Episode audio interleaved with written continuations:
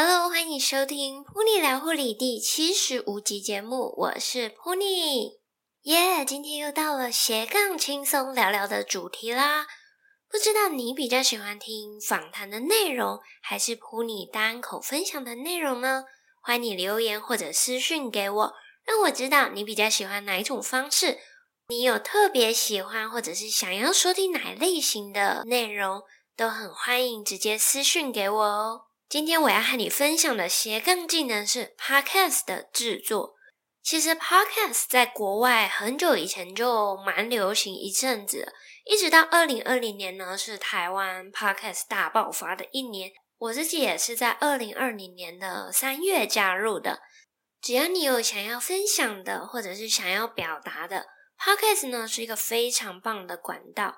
无论是想要学英文、休闲娱乐、投资理财，或者是想要听别人的阅读分享、斜杠人生，甚至是日常闲聊等等，都有超多有趣的主题。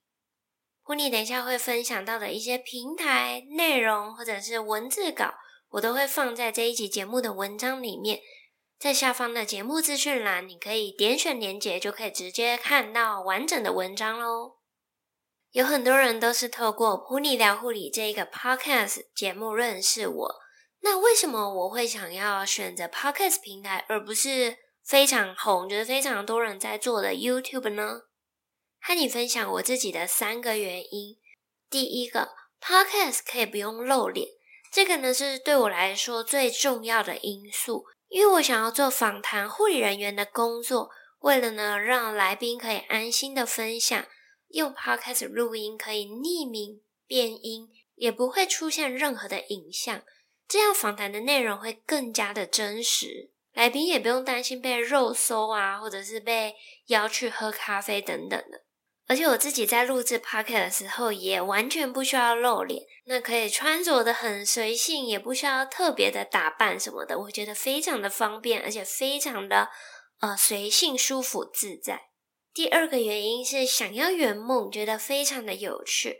小时候呢，我也很想要成为一位广播员。虽然呢，我没有受过正统的广播训练，但从小呢，我就对于上台演讲啊、说话都非常的有兴趣。所以借由录制 Podcast 分享，一部分呢，也算是圆了一个自己小小的梦想吧。第三个原因，成本比较低。无论是录制的成本，或者是剪辑的时间成本，会比 YouTube 来的低一点点。当然呢，这里是用最小可行的方式来讨论。Podcast 呢，也有很多很高档的设备啊，录音界面啊等等的。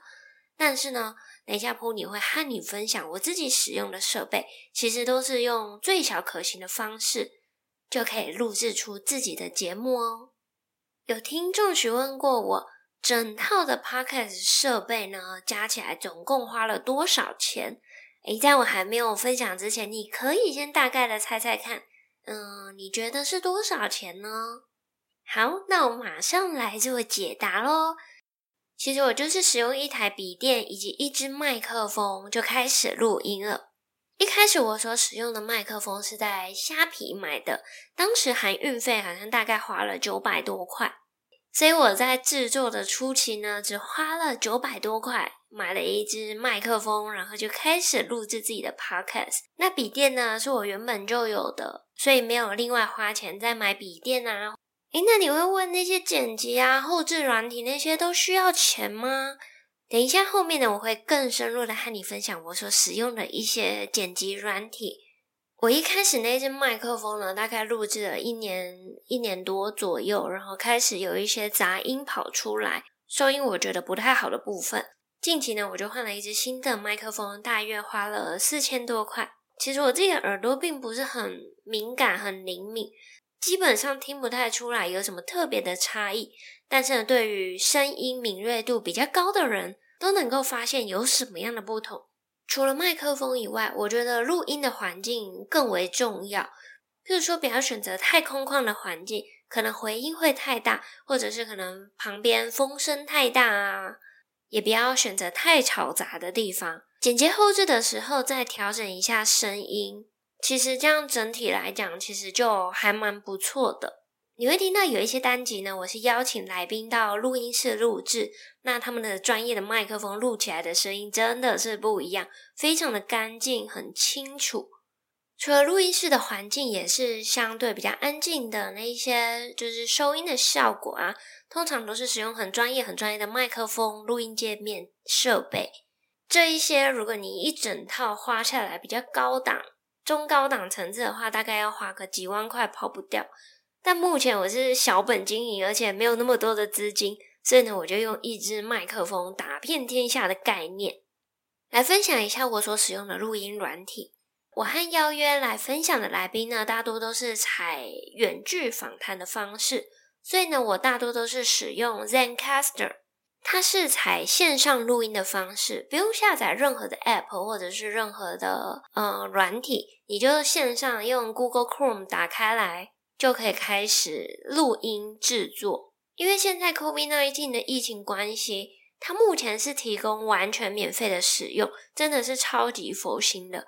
唯一的缺点是呢，它一定要使用笔电才可以录制。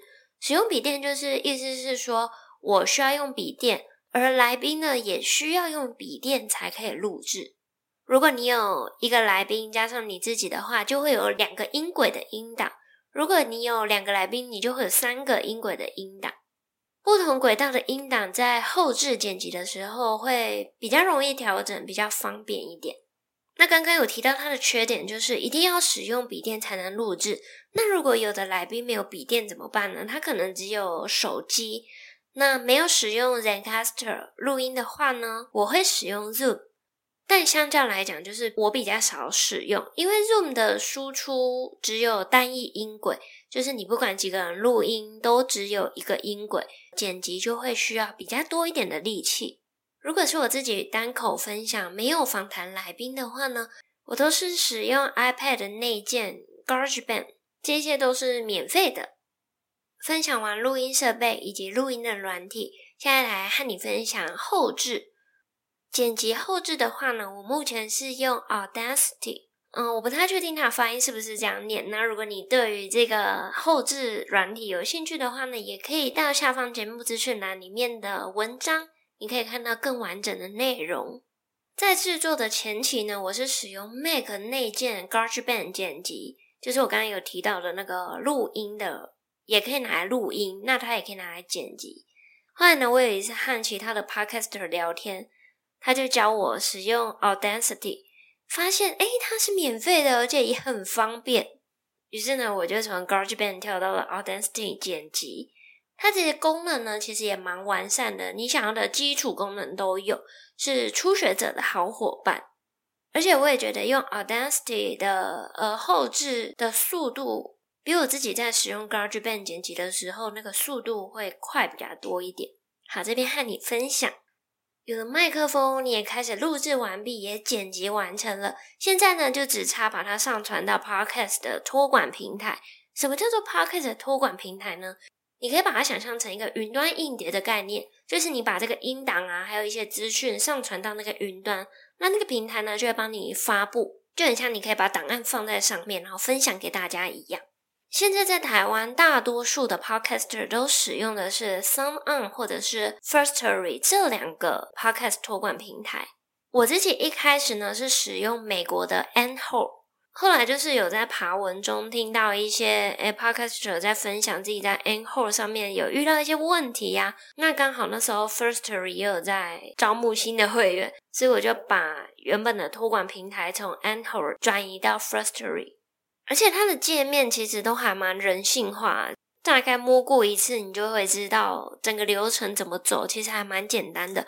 而且它的客服，我不得不说真的是超棒的。你有什么问题，你就在它那 Firstory 的网站下面右下角呢，会个圆圈圈，你可以在上面问问题，他们都很乐于的为你解答。我觉得服务非常好。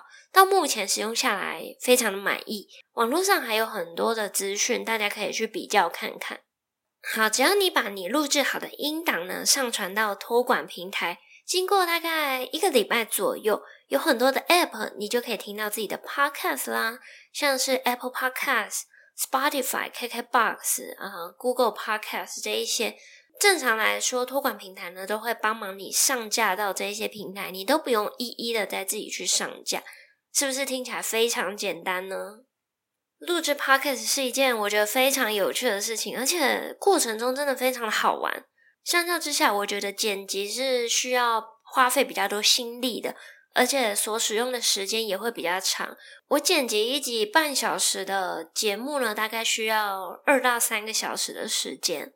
但是，当你越来越上手的话呢，其实剪辑的速度会越来越快。录制节目和剪辑都还算是小事。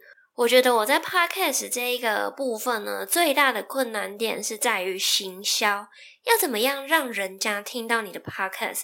如何呢，把你的 Podcast 推广出去？这个呢，也是我现在很努力、很努力在做的事情。这边可以和你分享几个我所使用的方法。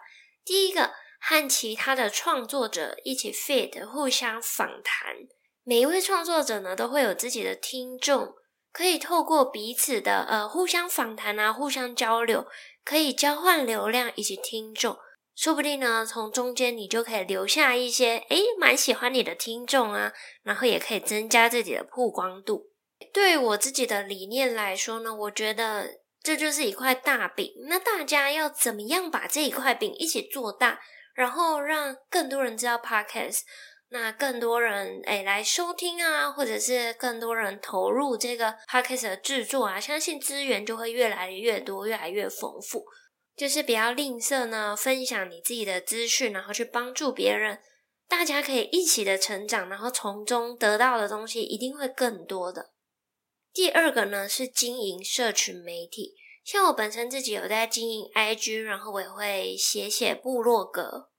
Podcast 比较难做到和听众能够有即时的互动，所以需要搭配一些社群媒体啊，可以和听众做一些即时的互动，也能够让大家知道，诶，你的 Podcast 在做什么，有什么新的节目啊，新的内容。所以我觉得社群媒体和 Podcast 是相辅相成的。第三个方式呢，是将 Podcast 制作成影片放到 YouTube 上面。虽然 Podcast 只有声音没有影像，但是呢，你可以利用这个声音的音档，然后再加上一些图片，输出成影片，上传到 YouTube，其实会比较容易被大家搜寻到。因为你会不会发现，你在 Google 上面搜寻的时候，比如说你今天搜寻护理师好了，那它第一行有可能就会跳出一些 YouTube 的影片。所以 YouTube 里面的关键字其实是可以被 Google 所搜寻到，所以当你更容易被大家搜寻到的时候，你的曝光度就会更高。因为其实蛮多人都还不知道 Podcast 是在做什么，那常常看影片的人呢，就知道 YouTube 的黏着度其实非常的高，而且大家可能用起来也都比较熟悉了。所以呢，不妨也把你的 Podcast 输出成影片，放到 YouTube 上面吧。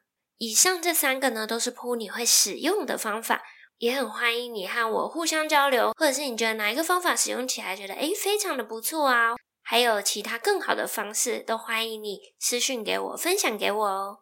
听完以上的分享，是不是也觉得制作 Podcast 并没有想象中的那么复杂呢？也不需要投入很多的资金才可以完成自己的节目。我制作 Podcast 的方法算是非常非常初阶的。我们有一个 Line 的社群，那自从我加入 Podcast 的 Line 社群之后呢，才发现哇，那边是人才济济，对于设备、剪辑、声音的敏锐度等等都非常的有水准。这也是我需要在持续学习的地方。很开心的可以加入 Podcast 这个行列。对我来说，声音和文字都是非常有力量的。很适合作为知识的传递管道。一开始呢，也不需要花大钱，甚至呢，有些人是使用电脑的内建录音，也完全没有问题的。Puni 所使用的录音软体、后制剪辑，这一些都是免费的，只要挑选一支适合自己的麦克风，加上一台电脑，甚至是手机、平板，就可以开始录制自己的 Podcast 和大家分享喽。希望今天的内容对你有一些帮助。有什么问题都欢迎到我的 Instagram 上面私讯我。未来也会和你分享更多的斜杠技能，请继续订阅 Puni 聊护理 Podcast，也别忘记追踪我的 Instagram Puni 聊护理，陪你聊聊护理、疗愈生活以及斜杠人生。我们下次见喽，拜拜。